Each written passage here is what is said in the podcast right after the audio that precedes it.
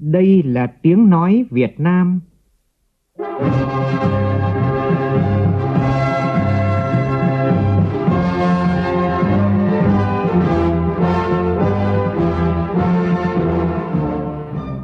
là tiếng nói Việt Nam, phát thanh từ Hà Nội, thủ đô nước Cộng hòa xã hội chủ nghĩa Việt Nam.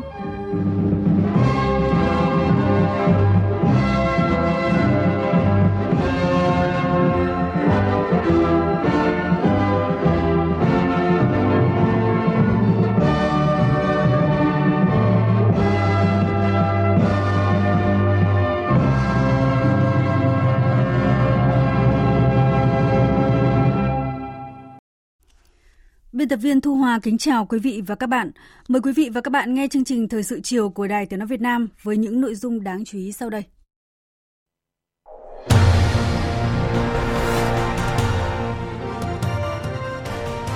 Chủ tịch nước Nguyễn Xuân Phúc chủ trì phiên họp Ban chỉ đạo xây dựng đề án chiến lược xây dựng và hoàn thiện nhà nước pháp quyền xã hội chủ nghĩa Việt Nam đến năm 2030, định hướng đến năm 2045.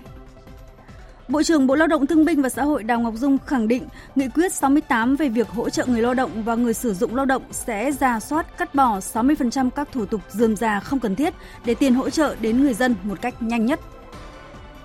Chỉ sau một tháng rưỡi kể từ ca mắc COVID-19 đầu tiên, số ca mắc ở thành phố Hồ Chí Minh sắp chạm ngưỡng 5.000 ca. Tuy vậy, các chuyên gia cho rằng không nên quá lo lắng. Các địa phương triển khai xét nghiệm sàng lọc COVID-19 cho thí sinh tham gia tốt nghiệp kỳ thi Trung học phổ thông. Trong đó, riêng thành phố Hồ Chí Minh xét nghiệm cho hơn 100.000 giáo viên thí sinh. Trong phần tin thế giới, toàn bộ binh sĩ Mỹ và Tổ chức Hiệp ước Bắc Đại Tây Dương NATO đã rút khỏi căn cứ không quân Bagram tại Afghanistan sau gần 20 năm hiện diện tại đây. Tổ chức Y tế Thế giới kêu gọi các nước công nhận tất cả vaccine đã được tổ chức này cấp phép.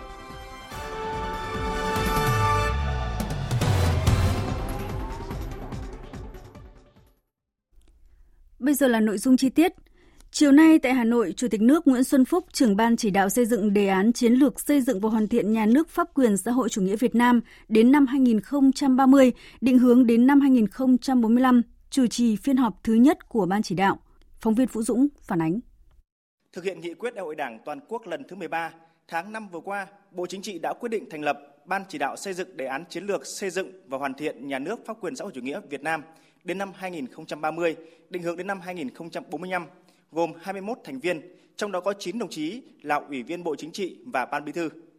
Ngay sau khi thành lập Ban chỉ đạo, Chủ tịch nước Nguyễn Xuân Phúc đã chủ trì nhiều buổi làm việc để có những nội dung phục vụ cho phiên họp thứ nhất của Ban chỉ đạo. Trong đó đã tổ chức lấy ý kiến góp ý của 12 chuyên gia, nhà khoa học pháp lý hàng đầu khu vực phía Bắc. Về quan điểm xây dựng đề án, Chủ tịch nước Nguyễn Xuân Phúc nêu rõ. Quan điểm về nhà nước pháp quyền, Chủ tịch Hồ Chí Minh của chúng ta đã đề cập nêu trong tám yêu sách của nhân dân An Nam gửi hội hội nghị Versailles để vận động vấn đề pháp quyền, công lý và quyền con người ở nước ta.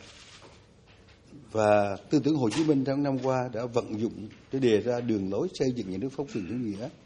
Đặc biệt là tôi nói từ tuyên ngôn độc lập 1945 cũng như hiến pháp 1946 cũng đã đề cập nhiều nội dung về quyền con người, quyền công dân và nhà nước pháp quyền. Tức là bác của chúng ta, nhà nước chúng ta đã đi sớm vấn đề này. Đặc biệt là hội nghị toàn quốc giữa nhiệm kỳ khóa 7 năm 1994, khái niệm nhà nước pháp quyền được ghi nhận chính thức. Cương lĩnh năm 2011 đã khẳng định tám đặc trưng của những xã hội là có nhà nước pháp quyền cho chủ nghĩa của nhân dân, cho nhân dân, vì nhân dân, dưới sự lãnh đạo của đảng. Trong đó đã đề cập rất rõ quyền lực của nhà nước là thống nhất có sự phân công phối hợp có sự kiểm soát. Và tiếp theo hiến pháp mới nhất đã được quốc hội nước ta thông qua là hiến pháp năm 2013 và các chiến lược phát triển kinh tế xã hội khẳng định một lần nữa tiếp tục xây dựng nhà nước pháp quyền xã hội chủ nghĩa ở nước ta. Chủ tịch nước Nguyễn Xuân Phúc cũng nêu rõ, nghị quyết đại hội Đảng toàn quốc lần thứ 13 tiếp tục khẳng định xây dựng nhà nước pháp quyền xã hội chủ nghĩa Việt Nam của nhân dân, do nhân dân và vì nhân dân, do Đảng lãnh đạo là nhiệm vụ trọng tâm của đổi mới hệ thống chính trị.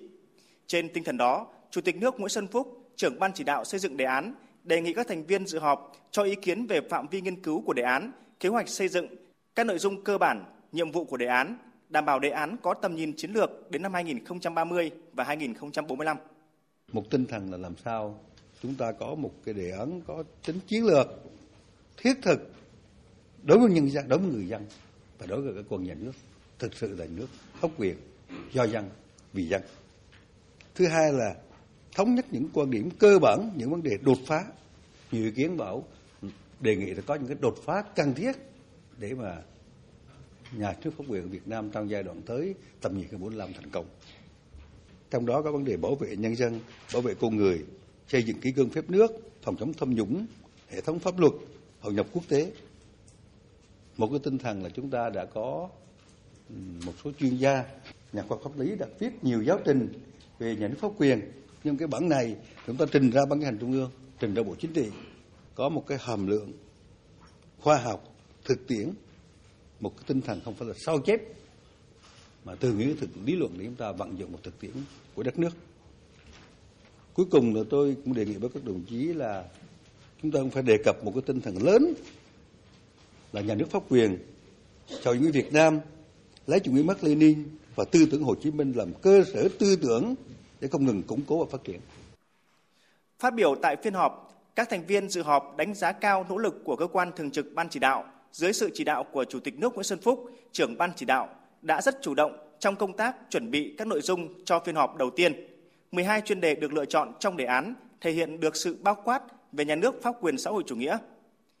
Góp ý vào các vấn đề cụ thể, các thành viên cho rằng việc xây dựng nhà nước pháp quyền xã hội chủ nghĩa ở Việt Nam đã được thực hiện từ lâu, thể hiện trong Hiến pháp 1946. Do đó cần có sự đánh giá tổng kết quá trình này trong từng giai đoạn, qua đó xác định những nhiệm vụ cần thực hiện trong thời gian tới, tầm nhìn 2030-2045. Trong đó có thể tập trung vào thời gian kể từ khi nước ta thực hiện cương lĩnh xây dựng đất nước thời kỳ quá độ lên chủ nghĩa xã hội 1991. Trọng tâm là từ khi thực hiện cương lĩnh bổ sung phát triển năm 2011 và hiến pháp 2013. Các đại biểu tán thành với Chủ tịch nước Nguyễn Xuân Phúc về việc dù có nhiều chuyên đề lý luận sâu về nhà nước pháp quyền, nhưng cách tiếp cận của đề án này phải đảm bảo tính mới, có sự đột phá về thực hiện tầm nhìn đến năm 2045, tránh sự sao chép. Trong bối cảnh nước ta hội nhập quốc tế sâu rộng thì cần đánh giá tác động của việc hội nhập với việc xây dựng nhà nước pháp quyền. Việc hoàn thiện hệ thống pháp luật phải hài hòa với pháp luật quốc tế, đáp ứng được yêu cầu thực thi các cam kết quốc tế mà Việt Nam tham gia trên cơ sở đảm bảo lợi ích quốc gia và dân tộc. Bên cạnh đó cần đánh giá tác động của cuộc cách mạng công nghiệp lần thứ tư bởi đã xuất hiện nhiều mô hình mới trong nhiều lĩnh vực thì pháp luật cũng phải theo kịp và điều chỉnh. Đánh giá cao các thành viên dự họp phát biểu các ý kiến tâm huyết, chất lượng, Chủ tịch nước Nguyễn Xuân Phúc nêu rõ. Một đề án khó mà liên quan đến các nhánh quyền lực.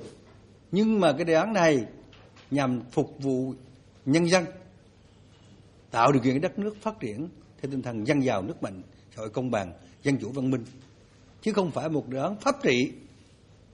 Cái lớn ở chỗ đó không chị? Phục vụ người dân. Nhưng mà liên quan đến các nhánh quyền lực. Chứ nội dung của chúng ta sẽ tiếp tục thảo luận. Chính vì vậy yêu cầu quan trọng bao phục, bao trùm đó là xây dựng đề án cần phải bám sát các quan điểm, các chủ trương của đảng, hiến pháp pháp luật của nhà nước về xây dựng hoàn thiện nhà nước pháp quyền chủ nghĩa Việt Nam. Việc xây dựng đề án phải có phương pháp tiếp cận khoa học, có tầm nhìn dài hạn đến 2045, phải phù hợp với xu hướng phát triển quốc tế dựa trên cơ sở nghiên cứu có hệ thống về lý luận, thực tiễn đặt ra trong yêu cầu cụ thể tình hình trong nước và bối cảnh quốc tế. Tiếp thu ý kiến của các thành viên về một số nội dung của đề án, Chủ tịch nước Nguyễn Xuân Phúc nhấn mạnh, trong quá trình thực hiện các mục tiêu của đề án, phải đặt trực tiếp dưới sự chỉ đạo của Trung ương, của Bộ Chính trị và Ban Bí thư, phải huy động được trí tuệ của các chuyên gia, nhà khoa học, mọi tầng lớp nhân dân qua các cuộc họp, hội nghị, hội thảo. Tán thành với việc phải có sự đổi mới, có tính hệ thống, phù hợp với quốc tế và yêu cầu phát triển trong nước, có sự đột phá về nội dung. Nhưng Chủ tịch nước cho rằng cần có cơ sở vững chắc và đặc biệt là phải lấy chủ nghĩa Mark Lenin, tư tưởng Hồ Chí Minh làm nền tảng.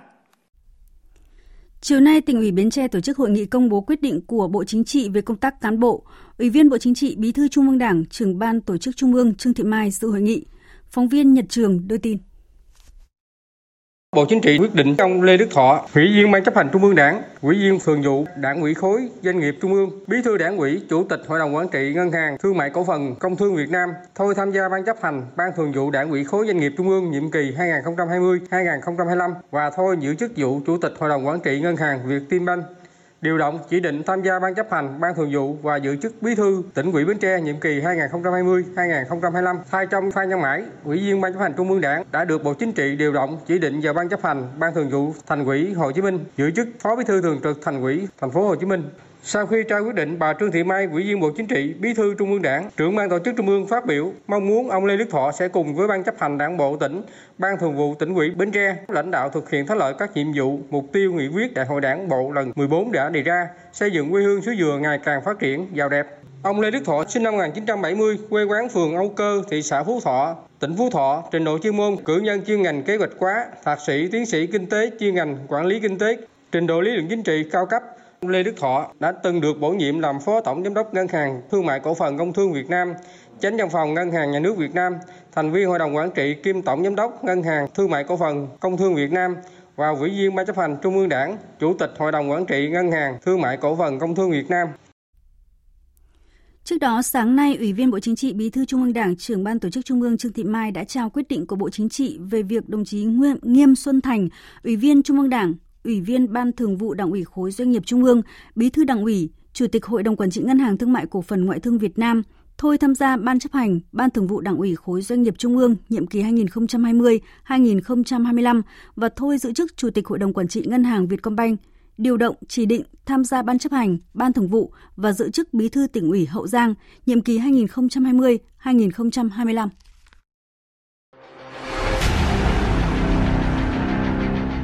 Đẩy lùi COVID-19, bảo vệ mình là bảo vệ cộng đồng.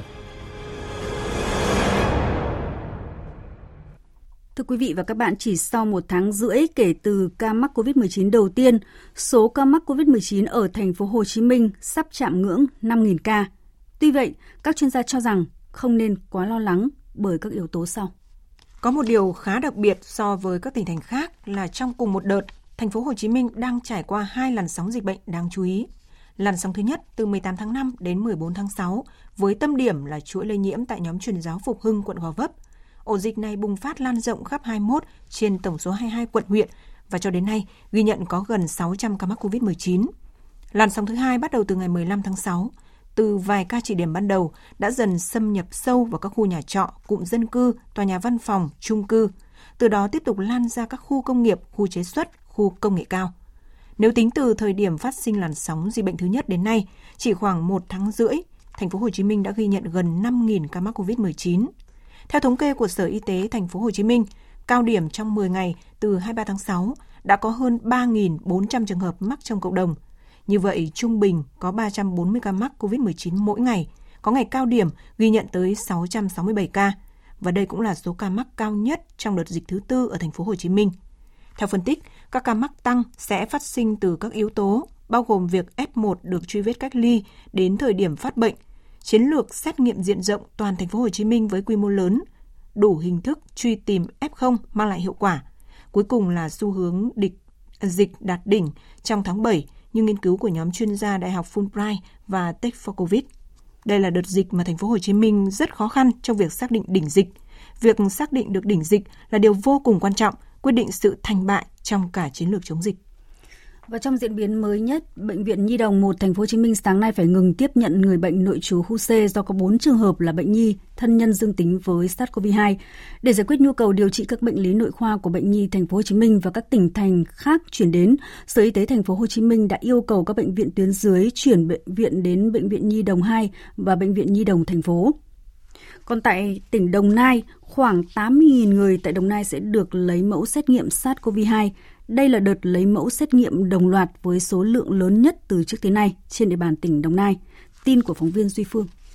Khu vực thực hiện là 4 xã đang phong tỏa tại huyện Thống Nhất gồm Gia Kiệm, Gia Tân 1, Gia Tân 2 và Gia Tân 3. Đặc biệt, đợt lấy mẫu này có sự tham gia của hơn 60 thầy cô và sinh viên tình nguyện của trường cao đẳng y tế Đồng Nai – Thời gian lấy mẫu cho gần 19.000 hộ gia đình dự kiến trong 3 ngày bắt đầu từ hôm nay. Các tổ y tế sẽ đến từng hộ dân để lấy mẫu. số lượng mẫu sẽ được tập trung chuyển về các cơ sở xét nghiệm khẳng định của tỉnh để thực hiện xét nghiệm bằng phương pháp real-time PCR. Tổng kinh phí dự toán cho việc lấy mẫu xét nghiệm là hơn 18 tỷ đồng. Từ ngày 26 tháng 6 đến ngày 3 tháng 7, tỉnh Đồng Nai ghi nhận 62 trường hợp dương tính với virus SARS-CoV-2, trong đó huyện Thống Nhất có hơn 40 ca liên quan đến chợ đầu mối Hóc Môn, thành phố Hồ Chí Minh. Nhiều địa phương khác cũng ghi nhận thêm các ca mắc mới. Trưa nay, Lâm Đồng ghi nhận thêm 4 trường hợp mắc mới COVID-19, nâng tổng số bệnh nhân COVID-19 của tỉnh này lên 5 ca. Công tác truy vết các trường hợp tiếp xúc gần với các bệnh nhân đang được khẩn trương thực hiện. Tin của phóng viên Quang Sáng thường trú tại Tây Nguyên. Các ca nhiễm mới này là những người có tiếp xúc gần với bệnh nhân ở tổ dân phố 9 thị trấn Đà Tẻ, huyện Đà Tẻ. Hiện tất cả các bệnh nhân đều được cách ly và điều trị tại huyện Đà Tẻ. Theo ông Nguyễn Đức Thuận, Giám đốc Sở Y tế tỉnh Lâm Đồng, ngoài 4 mẫu xét nghiệm dương tính là các ca mắc COVID-19 nói trên, Trung tâm Kiểm soát Bệnh tật tỉnh Lâm Đồng cũng lấy 776 mẫu khác xét nghiệm nhưng đều cho kết quả âm tính. Hiện công tác truy vết, cách ly, xét nghiệm các trường hợp liên quan đang được tích cực triển khai. Giải pháp là tuân thủ tuyệt đối phòng chống dịch một cách nghiêm túc, nhất là tại các chốt và quyết liệt, nắm bắt được hành trình những người vận chuyển hàng hóa đi từ các cái vùng dịch hoặc ngoài tỉnh vào Lâm Đồng tiếp tục các cái tổ Covid cộng đồng hoạt động một cách có hiệu quả thường xuyên liên tục có như vậy chúng ta mới nắm bắt kịp thời tất cả những người đi từ tỉnh khác đến trên địa bàn Tại khu vực miền Trung, Phú Yên hôm nay ghi nhận thêm 50 ca nhiễm mới. Bình Định cũng ghi nhận thêm 6 ca nghi nhiễm COVID-19 và địa phương này đã quyết định giãn cách xã hội toàn thị xã Hoài Nhơn. Phóng viên Đài Tiếng Nói Việt Nam tại miền Trung thông tin. Ủy ban Nhân dân tỉnh Bình Định quyết định từ 0 giờ ngày mai, mùng 4 tháng 7, thực hiện giãn cách xã hội 15 ngày trên địa bàn thị xã Hoài Nhơn. Cụ thể, thực hiện giãn cách xã hội theo chỉ thị 16 đối với 5 phường gồm Tam Quan, Tam Quan Bắc, Tam Quan Nam, Hoài Hảo và Bồng Sơn. 12 phường còn lại thực hiện theo chỉ thị 15 của Thủ tướng Chính phủ. Ông Phạm Trương, Bí thư thị ủy, Chủ tịch Ủy ban nhân dân thị xã Hoài Nhơn, tỉnh Bình Định cho biết, qua test nhanh đã phát hiện 6 trường hợp nguy cơ rất cao về mắc COVID-19, hiện đang sử dụng phương pháp xét nghiệm PCR để khẳng định. Địa phương cũng đã truy vết, đưa đi cách ly 22 trường hợp F1 và vẫn đang tiếp tục điều tra dịch tễ, truy vết các trường hợp liên quan. Ông Phạm Trương, Bí thư thị ủy, Chủ tịch Ủy ban nhân dân thị xã Hoài Nhơn, tỉnh Bình Định cho biết. À, những cái điểm mà có số ISO đó là khoanh vùng khó chặt nội bức xuất, ngoài bất nhập. Ngoài vùng lõm đó thì tùy theo tình hình thì tôi làm hai lớp nữa. Lớp thứ hai là chỉ hoạt động trong phạm vi là sinh hoạt thiết yếu của người dân. Còn lớp thứ ba thì có thể là tổ chức hoạt động lại các doanh nghiệp đảm bảo hoạt động bình thường, không có bị đứt gãy cái sản xuất. Nhưng mà gánh cái phòng chống dịch. Giờ phường nào, xã nào cũng làm theo ba lớp như thế. Thưa quý vị và các bạn, như đã thông tin, Chính phủ vừa ban hành nghị quyết số 68 về một số chính sách hỗ trợ người lao động và người sử dụng lao động gặp khó khăn do đại dịch COVID-19. Mục tiêu nhằm hỗ trợ cho người lao động và người sử dụng lao động gặp khó khăn, góp phần phục hồi sản xuất, kinh doanh, giảm thiểu những tác động tiêu cực của đại dịch, ổn định sản xuất, kinh doanh, đảm bảo đời sống và an toàn cho người lao động. Để tiền hỗ trợ đến được tay người dân một cách nhanh nhất, Bộ trưởng Bộ Lao động Thương binh và Xã hội Đào Ngọc Dung cho biết, nghị quyết 68 về việc hỗ trợ người lao động và doanh nghiệp sẽ phải ra soát, cắt bỏ 60% các thủ tục dườm già không cần thiết. Phản ánh của phóng viên Kim Thanh. Bộ trưởng Bộ Lao động Thương binh và Xã hội Đào Ngọc Dung nhấn mạnh, gói hỗ trợ 26.000 tỷ đồng lần này có nhiều điểm mới so với gói hỗ trợ 62.000 tỷ đồng của năm trước. Đó là giản lược đến 2 phần 3 thủ tục, điều kiện, đơn giản, thông thoáng nhất. So với gói hỗ trợ trước, thủ tục tiếp nhận, xem xét và giải quyết các hồ sơ là 4 ngày thì nay cần rút xuống chỉ 1 đến 2 ngày. Để đẩy nhanh tiến độ triển khai gói hỗ trợ này, Trung ương sẽ ứng trước một phần kinh phí cho các địa phương. Đặc biệt, mỗi thứ trưởng được giao phụ trách một lĩnh vực phải sát sao và có trách nhiệm đến cùng. Bây giờ tinh thần chúng tôi, cái gì mà luật không bắt buộc thì không cần. Thậm chí có những nội dung của chúng tôi trước đây trong cái 42 xây dựng trong một cái chính sách rất đặc thù, một cái quyết định chưa có tiền lệ. Khi đó đấy cũng chưa hình dung hết được. Nhưng mà sau cái 42 rồi thì mình mới rút ra kinh nghiệm. Thì với tinh thần đó thêm một nguyên tắc thế này thôi. Tức là tinh giản tối đa các thủ tục các điều kiện làm sao để mà thông thoáng nhất chẳng hạn như là cái miễn giảm toàn bộ cái quỹ an toàn lao động ấy, thì bây giờ chỉ cần một cái quyết định thôi, là doanh nghiệp đứng ra đến bảo hiểm, đưa toàn bộ cái danh sách mình đã đóng hàng tháng, sau đó bảo hiểm ra quyết định là hỗ trợ ngược trở lại ngay Một điểm nghẽn của gói hỗ trợ lần trước là tiêu chí và mức hỗ trợ nhóm lao động không có hợp đồng lao động tự do và một số nhóm đặc thù khác nay đã được tháo gỡ. Chính phủ cũng đưa ra mức hỗ trợ tối thiểu, phân quyền về cho địa phương tự xây dựng. Lao động tự do không còn nhận hỗ trợ trực tiếp từ ngân sách với mức tối đa 1 triệu đồng một người một tháng, kéo dài tối đa không quá 3 tháng như trước đây. Thay vào đó, các địa phương căn cứ điều kiện cụ thể, khả năng ngân sách địa phương để xác định người được hưởng và mức hỗ trợ cụ thể, song không thấp hơn 1 triệu rưỡi đồng mỗi người một tháng hoặc 50.000 đồng mỗi ngày. Chính phủ rất hoan nghênh các địa phương hỗ trợ cao hơn mức sàn quy định. Bộ trưởng Đào Ngọc Dung cho biết thêm. Chính phủ có chủ trương hỗ trợ cái nhóm này. Nhưng mà chủ trương này thì giao toàn quyền cho địa phương căn cứ vào khả năng ngân sách của mình để chủ động xây dựng tiêu chí, xác định đối tượng, xác định mức tiền. Chẳng hạn trong cái gói 886 tỷ của thành phố Hồ Chí Minh vừa mới thông qua đấy thì cũng xác định một số cái nhóm chẳng hạn như là xe ba gác, bốc vác, bán ờ, vé số dạo vân vân. Hà Nội cũng như vậy, hay Đà Nẵng vừa qua thì cũng huy động để hỗ trợ cho cái lực lượng hướng dẫn viên du lịch được vay tới 100 triệu vân vân. Do đó, chúng tôi thấy rằng cái cách xử lý như vậy thì sẽ hợp lý hơn. Nghị quyết mới cũng bổ sung nhiều nhóm thụ hưởng. Theo bà Hồ Thị Kim Ngân, Phó trưởng Ban quan hệ lao động Tổng Liên đoàn Lao động Việt Nam, kinh nghiệm từ gói hỗ trợ 62.000 tỷ đồng cho thấy nếu các điều kiện đưa ra quá cao hoặc thủ tục dườm già, xác định trách nhiệm không rõ và phân cấp không mạnh cho các địa phương thì người lao động và người sử dụng lao động sẽ rất khó tiếp cận chính sách, bị ách tắc trong việc triển khai. Nghị quyết 68 lần này đã cắt giảm các thủ tục hành chính dườm già nhằm đảm bảo tính khả thi, hỗ trợ kịp thời, đúng người, đúng đối tượng. Sau khi ban hành nghị quyết, Bộ Lao động Thương binh và Xã hội cần ban hành hướng dẫn kịp thời giải quyết các vấn đề an sinh xã hội. Tiêu chí nó rất là rõ, ví dụ như người lao động chấm dứt hợp đồng từ 15 ngày đến dưới một tháng thì nó không gắn với cả điều kiện của doanh nghiệp là doanh nghiệp đấy phải đang sản xuất hay không đang sản xuất, chỉ cần người lao động có cái quyết định tạm dừng hợp đồng lao động ở dưới một tháng thì là được hỗ trợ là mức một triệu. À, tháng thế còn đâu đứng những đối, đối tượng mà trên một tháng thì được ờ, hỗ trợ một lần là 3 triệu 700 tức là nó rất là cụ thể nó không gắn với cả cái điều kiện gì của doanh nghiệp. Nó có cái sự linh hoạt.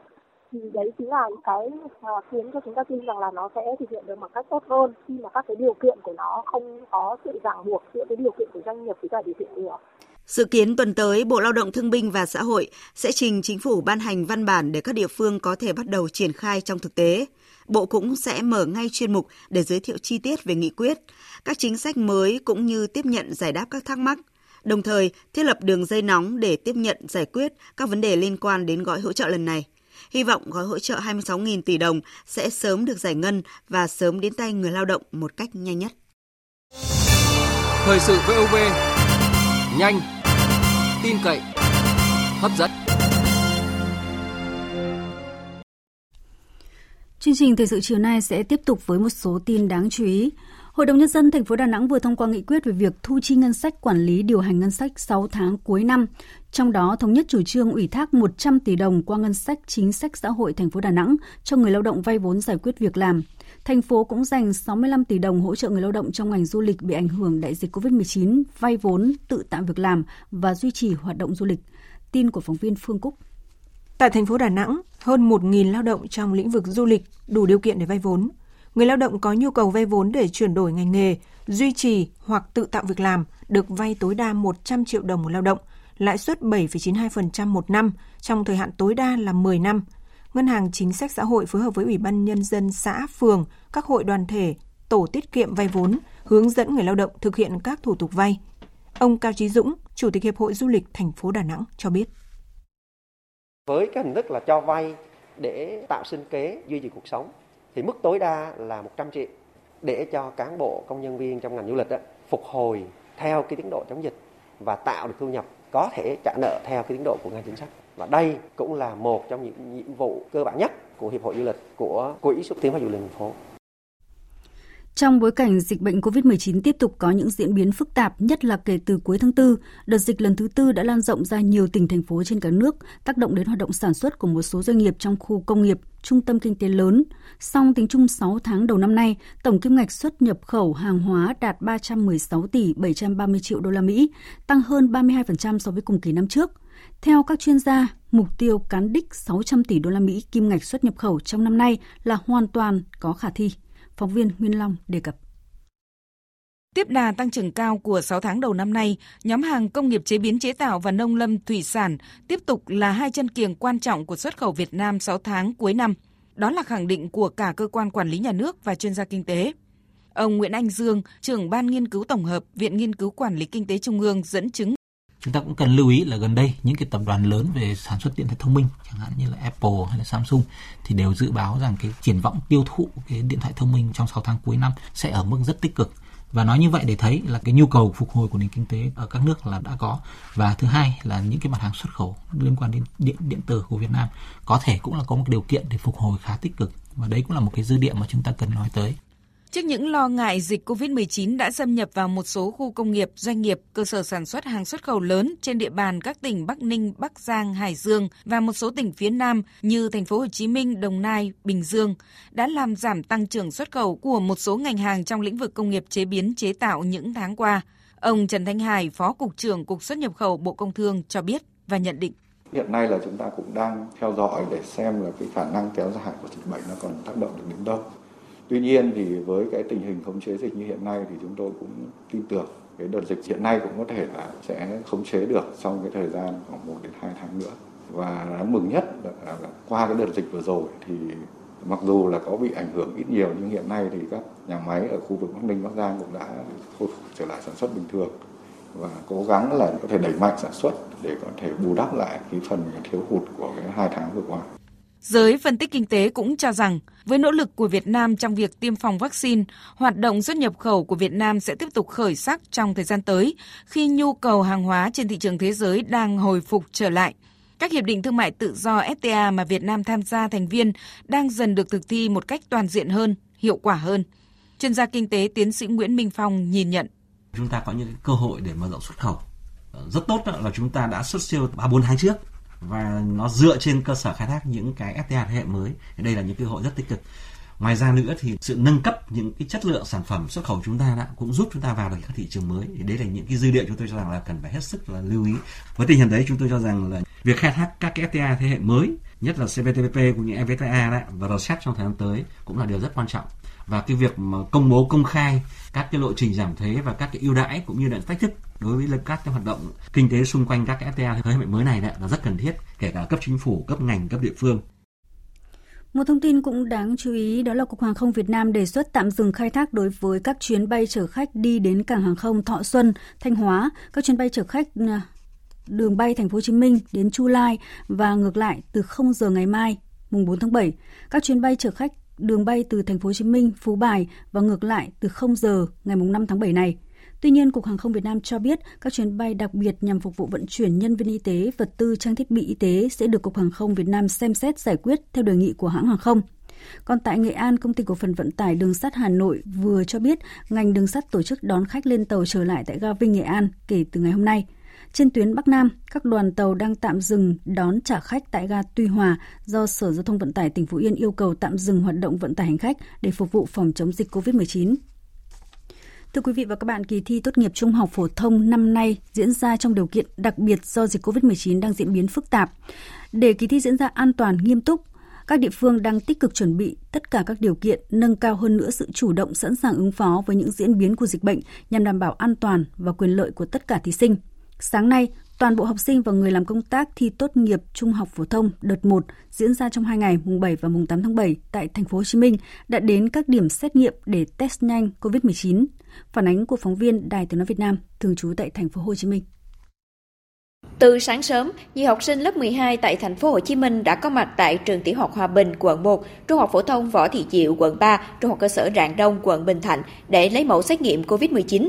Đây là yêu cầu bắt buộc của Sở Giáo dục và Đào tạo thành phố khi thí sinh có nguyện vọng thi tốt nghiệp trung học phổ thông đợt 1. Kỳ thi tốt nghiệp trung học phổ thông đợt 1 có 155 điểm test nhanh COVID-19. Thí sinh sẽ được lấy mẫu trước, những người làm công tác thi sẽ thực hiện sau cùng.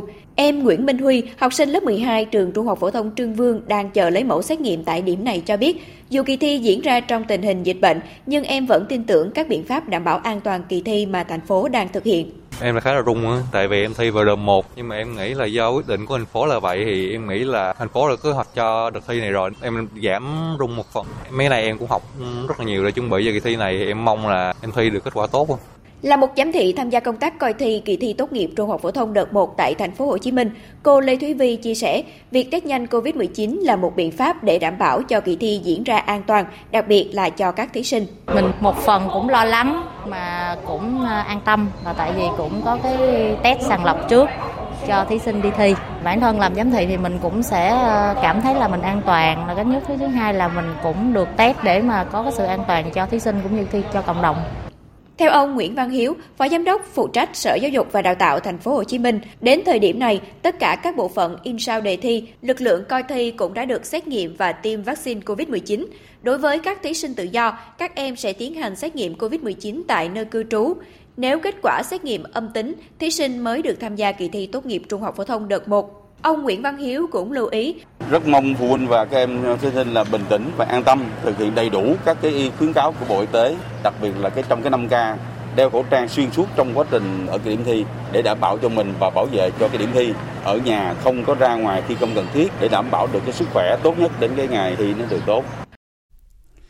Theo phóng viên Thanh Thắng thường trú Đài Tiếng nói Việt Nam tại miền Trung, kỳ thi tốt nghiệp trung học phổ thông năm nay, tỉnh Phú Yên có gần 11.000 thí sinh với 26 điểm thi.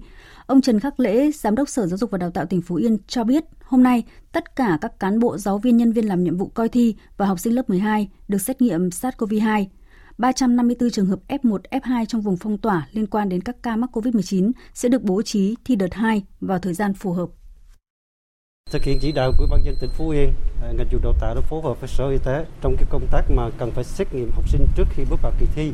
Cho đến sáng hôm nay, cả 23 trên 26 điểm thi trên toàn tỉnh Phú Yên, tất cả các em học sinh được xét nghiệm khoảng 90% học sinh sẽ hoàn thành cái công việc xét nghiệm trong ngày hôm nay. Còn tại khu vực miền núi phía Bắc, đến thời điểm hiện tại, các trường trung học phổ thông trên địa bàn tỉnh Điện Biên đã chuẩn bị tốt các điều kiện về cơ sở vật chất cũng như là đảm bảo hành trang kiến thức cho học sinh để các em tự tin bước vào kỳ thi tốt nghiệp trung học phổ thông. Ghi nhận của phóng viên Vũ Lợi, thường trú tại Tây Bắc. Tại trường phổ thông dân tộc nội trú, Trung học phổ thông huyện Điện Biên, tỉnh Điện Biên, thời điểm này, các giáo viên chủ yếu tạo không khí thoải mái về tâm lý cho các em hơn là ôn luyện thêm các kiến thức mới. Cô Nguyễn Thị Lan Phương, giáo viên bộ môn ngữ văn, trường phổ thông dân tộc nội trú, Trung học phổ thông huyện Điện Biên cho biết, toàn trường phải cách ly 21 ngày nên ít nhiều ảnh hưởng đến việc ôn tập của học sinh. Tuy nhiên, ngay khi hết thời gian cách ly, các giáo viên đã khẩn trương ôn tập, củng cố lại kiến thức cơ bản cho học sinh, giúp các em có tâm lý thoải mái để bước vào kỳ thi. Ngay từ ban đầu chúng tôi vẫn đã có những cái tác động về mặt tâm lý để các em chủ động đứng trước cái kỳ thi, đối diện với cái kỳ thi này là hệ thống lại toàn bộ các kiến thức à, cơ bản nhất à, nhắc nhở các em à, những điều nên và không nên Đấy, rồi là cho các em nắm vững quy chế thi trước mắt thì chúng tôi thấy các em tự tin đón chào cái à, kỳ thi tốt nghiệp năm nay. Kỳ thi tốt nghiệp trung học phổ thông năm nay, tỉnh Điện Biên có 20 điểm thi, hơn 280 phòng thi với hơn 6.300 thí sinh tham gia dự thi. Đến thời điểm hiện tại, các điểm thi đã chuẩn bị đầy đủ các điều kiện về cơ sở vật chất, đảm bảo quy chế thi và công tác phòng chống dịch COVID-19. Ông Nguyễn Văn Kiên, Giám đốc Sở Giáo dục và Đào tạo tỉnh Điện Biên cũng cho biết. Chúng tôi có 20 điểm thi thì đến giờ phút này là các điều kiện cơ sở vật chất cũng đã cơ bản đáp ứng được cái yêu cầu của công tác tổ chức thi. Đấy, trong đó có 14 điểm thi liên trường và tập trung động viên đội ngũ các thầy các cô, các cái lực lượng tham gia quản lý giáo dục, phục vụ giáo dục để tổ chức thực hiện. Khuyến cáo tất cả các cháu thí sinh đảm bảo đủ sức khỏe, đủ điều kiện về kiến thức để tổ chức bước vào cái kỳ thi làm sao đảm bảo cái kết quả cao nhất. Với sự chuẩn bị chu đáo, kỹ lưỡng, ngành giáo dục tỉnh Điện Biên phấn đấu tỷ lệ học sinh đỗ tốt nghiệp trung học phổ thông năm nay vượt tỷ lệ đỗ tốt nghiệp năm trước. Tiếp theo chúng tôi cập nhật diễn biến dịch bệnh COVID-19. Bản tin Bộ Y tế chiều nay cho biết tính từ 12 giờ 30 đến 18 giờ chiều nay, nước ta ghi nhận thêm 353 ca mắc mới, trong đó 7 ca được cách ly ngay sau khi nhập cảnh tại Tây Ninh. Thành phố Hồ Chí Minh tiếp tục là địa phương ghi nhận số ca mắc mới cao nhất với 250 ca, nâng tổng số ca mắc tính trong ngày lên tới 714 ca. Tiếp theo là Bình Dương với 38 ca trong ngày, Phú Yên ghi nhận 37 ca, Đồng Nai 32 ca. Các ca còn lại được ghi nhận tại các địa phương gồm Quảng Ngãi, Nghệ An, Đồng Tháp, Tiền Giang, Hưng Yên, Bình Định, Lâm Đồng, Bà Rịa Vũng Tàu, Bạc Liêu, Vĩnh Long, Bắc Ninh, Long An, Trà Vinh, Khánh Hòa, Bình Phước, An Giang và Đắk Lắk. Thưa quý vị và các bạn, Thời gian qua, cùng với các ban ngành đoàn thể và chính quyền địa phương, lực lượng già làng trưởng bản, người có uy tín trong đồng bào dân tộc thiểu số đã tích cực tuyên truyền về các biện pháp phòng chống dịch COVID-19. Nhờ đó, nhận thức của đồng bào dân tộc thiểu số được nâng lên rõ rệt, góp phần chung tay cùng với chính phủ nhanh chóng đẩy lùi dịch bệnh. Phóng viên Hờ Xíu, thường trú Đài tiếng nói Việt Nam tại Tây Nguyên, kể về việc làm của già làng Y Giới Cơ Bua ở thành phố Buôn Ma Thuột, tỉnh Đắk Lắk, dù đã 80 tuổi vẫn nhiệt tình với công tác của buôn làng.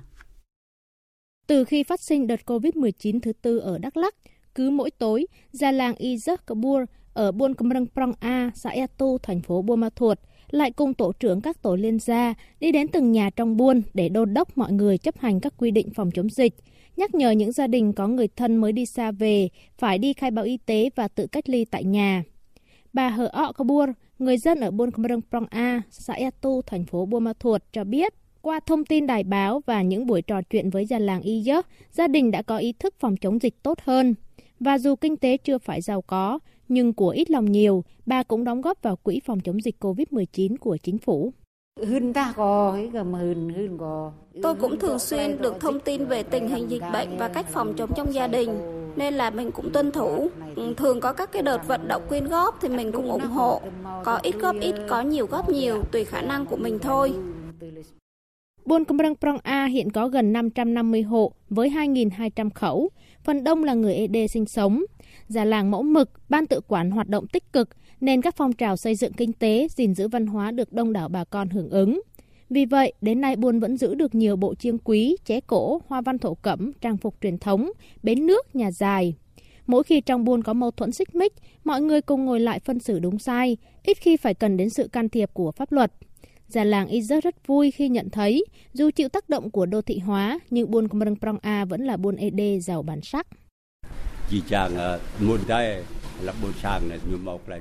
Mọi người dân, thanh thiếu niên trong buôn làng đã có sự đồng thuận và chấp hành tốt, nên chúng tôi vui lắm, rất vui mừng.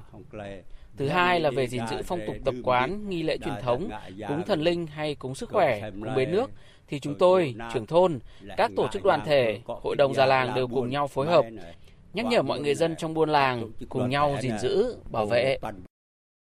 Theo ông Bùi Văn Hượng, cán bộ văn hóa xã E Tu, thành phố Buôn Ma Thuột, già làng Y Giấc đã có nhiều đóng góp đối với địa phương. Với thâm niên hơn 30 năm làm công tác mặt trận, giữ chức chủ tịch hội đồng già làng của xã trong nhiều năm, dù ở cương vị nào, ông luôn nói đi đôi với làm nên được người dân tôn trọng, tin tưởng. Đặc biệt khi làm chủ tịch hội đồng già làng, ông đã giúp phát huy vai trò của từng thành viên hội đồng đối với người dân ở các buôn hội đồng già làng thì cũng có là uh, nhắc nhở cho các già làng khác tuyên truyền vận động cho các già làng khác để thực hiện tốt về vấn đề giữ con em mình đừng có gây đừng có dính vào tệ nạn xã hội và chấp hành tốt phòng chống ờ, covid. Hội đồng già làng cũng là tham gia các hoạt động bảo tồn cái văn hóa ờ, của đồng bào dân tộc mình giáo dục cho con cái thực hiện tốt những nghĩa vụ đừng có vi phạm pháp luật. Gắn bó với người dân và hiểu cách nghĩ của người dân, hơn 30 năm qua, Già làng Izak Khabur đã trở thành trung tâm đoàn kết của buôn Câm Prong A nói riêng và của các buôn đồng bào ED ở xã Etu nói chung. Thông tin từ Trung tâm Điều độ Hệ thống Điện Quốc gia cho biết do hiện tại đang là thời điểm cuối mùa khô nên mức nước nhiều hồ thủy lợi thủy điện lớn ở phía Bắc đang xuống thấp, làm hạn chế khả năng phát điện cả về công suất phát và sản lượng điện. Tin của phóng viên Nguyên Long. Hiện tại Hồ Hòa Bình chỉ còn cách mức nước chết gần 5 mét, Hồ Sơn La còn cách mức nước chết 8 mét, Hồ Thác Bà chỉ còn cách mức nước chết chưa tới chưa tới 1 mét. Trong những ngày gần đây, công suất tiêu thụ điện toàn quốc đều ở mức trên dưới 42.000 MW, cao hơn mức công suất đỉnh năm ngoái tới gần 10%. Trong bối cảnh nguồn điện và mức tiêu thụ điện hiện tại như vậy, dẫn đến mức dự phòng nguồn điện ở khu vực phía Bắc chỉ còn ở mức thấp, nguy cơ sự cố do quá tải và ảnh hưởng đến tình hình cung cấp điện – để hạn chế nguy cơ xảy ra sự cố về điện do nhu cầu sử dụng điện tăng cao đột biến, Tập đoàn Điện lực Việt Nam EVN tiếp tục khuyến cáo người dân, các cơ quan công sở và nơi sản xuất cần chú ý sử dụng điện an toàn tiết kiệm, đặc biệt vào các giờ cao điểm trưa và tối, cụ thể là buổi trưa từ 11 giờ 30 đến 15 giờ, buổi tối từ 20 giờ đến 23 giờ. Tiếp nối ngay sau đây sẽ là thông tin dự báo thời tiết. Thưa quý vị và các bạn, một thông tin liên quan đến thời tiết mà chắc hẳn các gia đình ở Bắc Bộ và Trung Bộ có con tham dự kỳ thi trung học phổ thông vào đầu tuần tới rất quan tâm. Đó là nắng nóng gai gắt ở Bắc Bộ sẽ dịu dần vào ngày thứ hai tới và sau đó một ngày nắng nóng gai gắt ở Trung Bộ cũng sẽ dịu dần. Từ đêm mai đến ngày thứ tư tuần sau ở khu vực Bắc Bộ, trong đó có thủ đô Hà Nội, có mưa rào và rông, cục bộ có mưa vừa mưa to, Riêng khu vực vùng núi Bắc Bộ có mưa vừa, mưa to, có nơi mưa rất to, với lượng mưa phổ biến là từ 80 đến 150 mm một đợt, có nơi trên 200 mm một đợt. Tuy nhiên, trong ngày mai thì người dân ở khu vực Nam Sơn La, Hòa Bình, phía Đông Bắc Bộ, khu vực Trung Bộ tiếp tục phải chịu nắng nóng và nắng nóng gai gắt, có nơi đặc biệt gai gắt với nhiệt độ cao nhất phổ biến là từ 36 đến 39 độ, có nơi trên 39 độ. Tại Hà Nội, ngày mai tiếp tục nắng nóng và nắng nóng gai gắt với nhiệt độ cao nhất phổ biến là từ 36 đến 38 độ, có nơi trên 38 độ. Chương trình thời sự chiều nay sẽ tiếp tục với phần tin thế giới. Toàn bộ binh sĩ Mỹ và Tổ chức Hiệp ước Bắc Đại Tây Dương NATO đã rút khỏi căn cứ không quân Bagram, căn cứ quân sự lớn nhất tại Afghanistan sau gần 20 năm hiện diện tại đây. Căn cứ đã được chuyển giao cho phía quân đội Afghanistan. Với Mỹ, đây là một dấu mốc quan trọng của cuộc chiến. Còn với Taliban, đây là một bước tiến tích cực hướng tới hòa bình, trong khi người dân Afghanistan thì lạc quan thận trọng. Tổng hợp của biên tập viên Đình Nam. Bagram là căn cứ quân sự lớn nhất của lực lượng Mỹ và Tổ chức Hiệp ước Bắc Đại Tây Dương NATO tại Afghanistan và có vai trò quan trọng trong việc đảm bảo an ninh thủ đô Kabul. Hôm qua căn cứ này đã được chuyển giao cho chính quyền Afghanistan. Người phát ngôn Lầu Năm Góc, John Kirby cho biết. Việc chuyển giao căn cứ không quân Bagram cho lực lượng quốc phòng và an ninh Afghanistan là dấu mốc quan trọng trong quá trình rút lui của chúng tôi, phản ánh sự hiện diện ngày càng ít hơn của lực lượng Mỹ ở Afghanistan. Tuy nhiên, sự hiện diện đó vẫn sẽ tập trung vào bốn điều trong suốt thời gian tới. Đó là bảo vệ sự hiện diện ngoại giao của Mỹ, hỗ trợ các yêu cầu an ninh tại sân bay quốc tế Hamid Karzai, tiếp tục tư vấn và hỗ trợ cho các lực lượng quốc phòng và an ninh Afghanistan, hỗ trợ các nỗ lực chống khủng bố của Mỹ.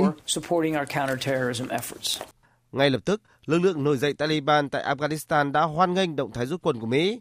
Người phát ngôn của Taliban Zabihullah Mujahid khẳng định người Afghanistan giờ đây đã tiến gần hơn đến ổn định và hòa bình khi các lực lượng nước ngoài rút quân một bộ phận người dân Afghanistan cũng vui mừng. Người Mỹ phải rời khỏi Afghanistan, đất nước này cần có hòa bình. Đây là một tin tốt. Trước đó, Mỹ đã đạt được thỏa thuận hòa bình với Taliban tại Doha, Qatar. Thỏa thuận này phải được thực hiện và điều đó là vì lợi ích của Afghanistan. Sẽ có hòa bình cho đất nước này. Chúng tôi muốn có hòa bình lâu dài. Mọi người chờ đợi điều đó. Tuy nhiên, không phải ai cũng lạc quan như vậy. Nhiều nước NATO, bao gồm cả giới chức Mỹ, từng cảnh báo về sự nguy hiểm của việc rút quân khỏi Afghanistan sẽ đe dọa đến thành quả đạt được trong 20 năm qua. Tuy nhiên, họ vẫn theo chân Mỹ rút quân ra khỏi quốc gia Tây Nam Á này. Ngoại trưởng Nga Sergei Lavrov cảnh báo rằng IS sẽ hồi sinh tại Afghanistan khi các phần tử thuộc tổ chức khủng bố này đang tăng cường xây dựng lực lượng tại miền Bắc Afghanistan. Ông hối thúc chính phủ Afghanistan và Taliban đẩy nhanh các cuộc đàm phán, tránh để IS là ngừa ông đắc lợi khi hai bên gia tăng giao tranh và xung đột. Đại diện Liên Hợp Quốc thông báo vòng đàm phán của Diễn đàn Đối thoại Chính trị Libya tại Geneva, Thụy Sĩ nhằm chuẩn bị cho việc tổ chức cuộc bầu cử Libya vào cuối tháng 12 năm nay đã thất bại. Ngọc Thạch, phóng viên Đài Tiếng Nói Việt Nam thường trú tại Ai Cập theo dõi khu vực Trung Đông, đưa tin. Trợ lý Tổng thư ký và điều phối viên của phái bộ hỗ trợ của Liên Hợp Quốc tại Libya, Resident Zeninka cho biết chưa đạt được thỏa thuận nào để chuẩn bị cho cuộc bầu cử dự kiến vào ngày 24 tháng 12 tới. Điều này cho thấy các bên chưa có độ tin cậy và nỗ lực cho thành công của diễn đàn đối thoại chính trị Libya. Ông Zeninga kêu gọi các bên tham gia đàm phán ở Geneva tiếp tục tham vấn để tìm ra giải pháp cho cuộc khủng hoảng chính trị ở Libya. Trước những bất đồng giữa các bên liên quan đến bầu cử, Diễn đàn đối thoại quốc gia Libya đã đưa ra ba đề xuất bao gồm tổ chức đồng thời các cuộc bầu cử tổng thống và quốc hội vào tháng 12 tới trên cơ sở hiến pháp tạm thời, hoặc tổ chức bầu cử quốc hội dựa trên cơ sở hiến pháp tạm thời và hoãn các cuộc bầu cử tổng thống sau khi có hiến pháp vĩnh viễn. Đề xuất thứ ba, đó là tổ chức bầu cử tổng thống và quốc hội sau khi thông qua hiến pháp sửa đổi theo dự thảo hiến pháp trong giai đoạn sơ bộ. Những đề xuất này đã gây ra tranh cãi và thất bại của đối thoại. Tổ chức Y tế Thế giới vừa kêu gọi các quốc gia trên thế giới công nhận vaccine ngừa COVID-19 mà tổ chức này đã phê duyệt và cho phép sử dụng khẩn cấp. Lời kêu gọi của Tổ chức Y tế Thế giới WHO có thể thách thức các nước phương Tây trong việc mở rộng chấp nhận hai loại vaccine của Trung Quốc mà WHO đã cấp phép, nhưng phần lớn các nước châu Âu và Bắc Mỹ chưa cấp phép. WHO đã bật đèn xanh cho sử dụng hai vaccine do Trung Quốc sản xuất là Sinovac và Sinopharm. Nhằm khôi phục việc, vi, việc đi lại trên khắp châu Âu, Liên minh châu Âu trong tháng 5 tuyên bố sẽ chỉ công nhận những người tiêm những loại vaccine đã được cơ quan dược phẩm châu Âu cấp phép.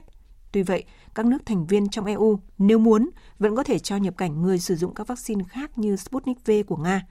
Cơ quan dược phẩm châu Âu hiện đang xem xét cấp phép cho vaccine Sinovac của Trung Quốc, nhưng chưa ấn định khung thời gian cho quyết định này. Đã sang ngày thứ 10 sau sự cố sập một phần tòa nhà trung cư 12 tầng tại bang Florida, Mỹ. Tới nay vẫn còn 126 người thông báo là mất tích. Số nạn nhân tử vong được xác định là 22.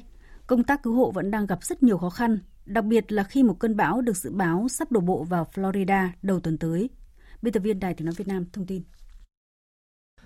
Trong cuộc họp báo mới nhất, người đứng đầu chính quyền hạt Miami-Dade, bà Cava cho biết bà đã ký lệnh khẩn cấp cho phép tháo dỡ phần còn lại của cấu trúc tòa nhà vì lợi ích của sức khỏe và an toàn cộng đồng. Chiều nay tôi đã ký lệnh khẩn cấp cho phép phá rỡ tòa nhà vì lợi ích của sức khỏe và an toàn cộng đồng, ngay sau khi các kỹ sư xác nhận các bước tiếp theo để bắt đầu quá trình phá rỡ. Trước đó, việc tìm kiếm các nạn nhân trong vụ sập nhà đã bị gián đoạn trong ngày 1 tháng 7 do lo sợ phần còn lại của tòa nhà sập xuống, gây nguy hiểm cho lực lượng cứu hộ. Hôm qua, công tác tìm kiếm đã được nối lại, song nguy cơ phần còn lại bị đổ vẫn hiện hữu, đặc biệt là khi cơn bão Ensa sắp đổ bộ vào Florida vào đầu tuần tới. Hiện lực lượng cứu hộ đang cố gắng hết khả năng để công việc đạt được nhiều tiến triển hơn trước khi cơn bão này đi vào khu vực. Cho đến thời điểm hiện tại, không có người nào còn sống sót được tìm thấy dưới những đống đổ nát. Tổng thống Mỹ Joe Biden cũng đã đến hiện trường vụ sập nhà để chia buồn với gia đình các nạn nhân. Tôi đã ra lệnh cho chính quyền không quan liêu, làm mọi thứ có thể. Chính quyền liên bang cũng đã quyết định chi trả 100% chi phí tìm kiếm và cứu hộ trong 30 ngày đầu tiên. Cơ quan quản lý thảm họa cũng sẽ cung cấp nơi ở tạm thời cho những người may mắn sống sót. Bộ Ngoại giao cũng đang xúc tiến cấp thị thực cho người nhà các nạn nhân là người nước ngoài tại Mỹ Latin, Nam Mỹ, châu Âu và Israel. Theo hãng tin Reuters, một số vụ kiện bang quản lý chung cư của những người thay mặt cho những người sống sót và nạn nhân đã được đệ trình. Tuy nhiên, một số người trong ban quản lý hiện vẫn mất tích sau thảm kịch.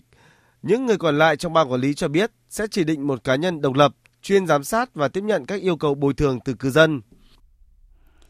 Trong lúc này, thời tiết khắc nghiệt đang diễn ra ở nhiều khu vực trên thế giới. Những ngày gần đây, nhiều quốc gia thế giới đã chứng kiến đợt nắng nóng kéo dài kỷ lục, gây ra hàng loạt vụ cháy rừng, hạn hán nghiêm trọng. Tại Canada, đợt nắng nóng kỷ lục với nhiệt độ lên tới 50 độ đã khiến cho hàng trăm người dân nước này thiệt mạng. Tại quốc gia láng giềng Mỹ, đợt nắng nóng cũng diễn ra khiến nhiều người già tử vong, đường xá lún xuống, dây điện tan chảy, hiện tượng vòm nhiệt là nguyên nhân khiến nhiệt độ cao bất thường. Cùng chung cảnh ngộ hạn hán như miền Tây nước Mỹ và Canada hiện nay, tại Mexico, nắng nóng gây ra hạn hán cũng đang ảnh hưởng đến 2 phần 3 dân số quốc gia này. Tuy nhiên, tình hình này bị cảnh báo còn có thể tồi tệ hơn nữa trong những tuần tới. Quý vị và các bạn đang nghe chương trình Thời sự chiều của Đài Tiếng nói Việt Nam. Tiếp nối ngay sau đây là trang tin thể thao.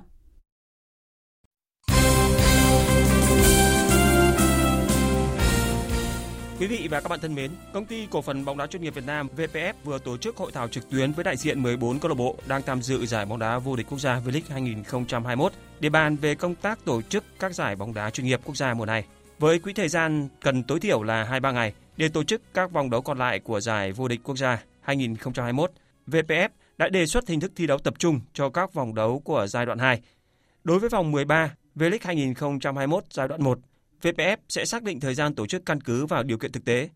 Trong điều kiện tình hình dịch bệnh trên các địa phương cả nước hiện nay, VPF có phương án đề xuất lựa chọn các cụm sân ở phía Bắc gồm 9 sân vận động là Hàng Đẫy, sân của Liên đoàn bóng đá Việt Nam, sân Thanh Trì, sân PVF Hưng Yên, sân Việt Trì Phú Thọ, sân Cẩm Phả Quảng Ninh, sân Thiên Trường Nam Định, sân Lạch Tray Hải Phòng và sân Thanh Hóa. 14 câu lạc bộ tham dự V-League 2021 đều ủng hộ kế hoạch tổ chức thi đấu tập trung cũng như quỹ thời gian để tổ chức giải đấu do VPF đề xuất. Sau khi đội tuyển Việt Nam trở về nước và hoàn thành việc cách ly 14 ngày, bác sĩ Cho Ju Yong cùng một số thành viên đội tuyển Việt Nam đã về Hà Nội. Do có một số công việc gia đình cần giải quyết, bác sĩ Cho Ju Yong đã báo cáo và được sự đồng ý của Liên đoàn bóng đá Việt Nam cho phép để trở về Hàn Quốc từ hôm qua. Tổng thư ký Liên đoàn bóng đá Việt Nam Lê Hoài Anh cho biết, sau khi giải quyết việc cá nhân, bác sĩ Choi Ju Jong sẽ có mặt tại Việt Nam để tiếp tục công việc tại đội tuyển Việt Nam. Theo kế hoạch trung tuần tháng 8, ông sẽ trở lại Việt Nam để làm việc. Giành chiến thắng vất vả 1-0 trước đội tuyển Chile, chủ nhà Brazil đã giành vé vào bán kết Copa America. Với tính chất quan trọng của trận đấu, cả hai đội đều nhập cuộc chậm để thăm dò đối thủ. Sau những phút đầu khá nhàm chán, trận đấu bắt đầu nóng dần lên với những pha dứt điểm tới từ cả hai đội. Nhưng phải đến đầu hiệp 2, chủ nhà Brazil mới có bàn thắng khai thông bế tắc do công của Paquela. Nhưng chỉ 2 phút sau, Brazil chỉ còn chơi với 10 người khi Gabriel Jesus nhận thẻ đỏ trực tiếp.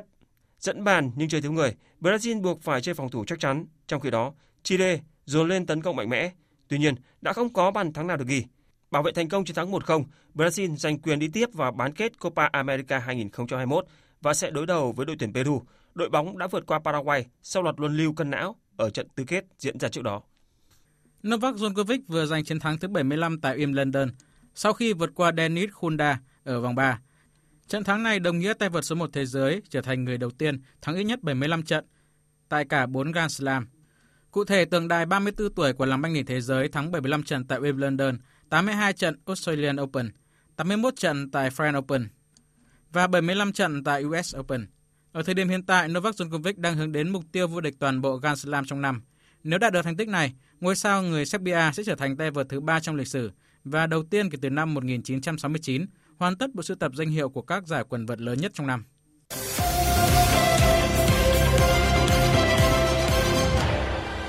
Quý vị và các bạn thân mến, đêm nay và dạng sáng mai, loạt trận còn lại của vòng tứ kết Euro 2020 sẽ tiếp tục diễn ra. Các chú sư tử Anh đối đầu với Ukraine, trong khi cặp đấu còn lại là cuộc đối đầu giữa hai chú ngựa ô, Đan Mạch và Cộng hòa Séc. Cộng hòa Séc và Đan Mạch vốn không nằm trong nhóm ứng cử viên vô địch tại Euro 2020. Tuy nhiên với những màn trình diễn thuyết phục người xem, một trong hai đội bóng sẽ gặp mặt ở bán kết. Cả Cộng hòa Séc lẫn Đan Mạch đều là những chú ngựa ô ở giải đấu lần này. Họ thuộc hai trường phái trái ngược nhưng hiệu quả mang lại khá cao.